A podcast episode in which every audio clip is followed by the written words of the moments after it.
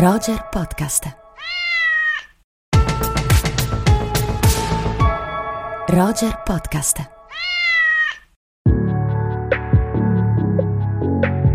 Che cosa andare a vedere in sala nei prossimi giorni?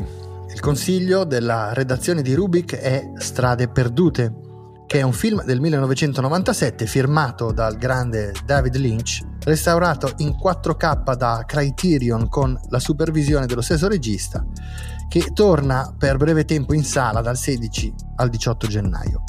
È a mio modo di vedere uno dei film più inquietanti di sempre, un'opera che disturba nel profondo, eh, un'opera oscura, un'opera torbida, la vicenda si potrebbe banalmente riassumere così, ma è davvero una, una, banalizzazione. Un sassofonista jazz viene accusato di aver ucciso per gelosia eh, la moglie. E questa è la prima parte del film. Una volta in carcere, però, si trasforma in un'altra persona e diventa un giovane meccanico.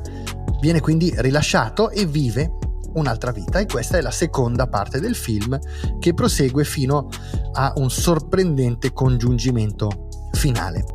Alcuni critici hanno parlato di Strade perdute come del primo film di una ipotetica trilogia del sogno che comprenderebbe anche i successivi Mulholland Drive e Inland Empire.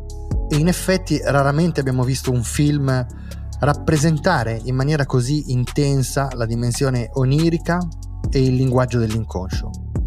Durante tutta la seconda parte del film sembra di essere davvero all'interno del sogno del protagonista, che segue le logiche delle tre istanze intrapsichiche di Freud. Ma il dato più rilevante è forse che i momenti realmente da incubo sono quelli in cui il protagonista, nella prima parte e nella seconda, incontra il reale, che è ben, ben più traumatico e scomodo dell'inconscio e dell'onirico.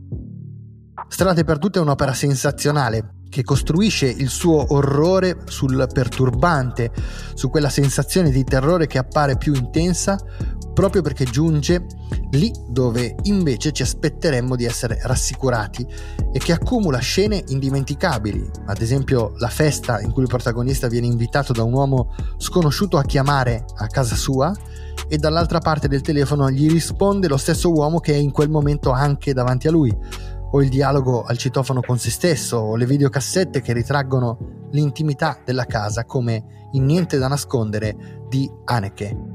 Nel 1997 Lynch veniva dal fiasco di Fuoco cammina con me e sembrava entrato nella parabola discendente della sua carriera. Con Strade perdute dimostra di avere invece ancora molto da dire e in un certo senso prepara il capolavoro di Mulholland Drive, film che segue una struttura simile che lo stesso Lynch ha paragonato al nastro di Möbius.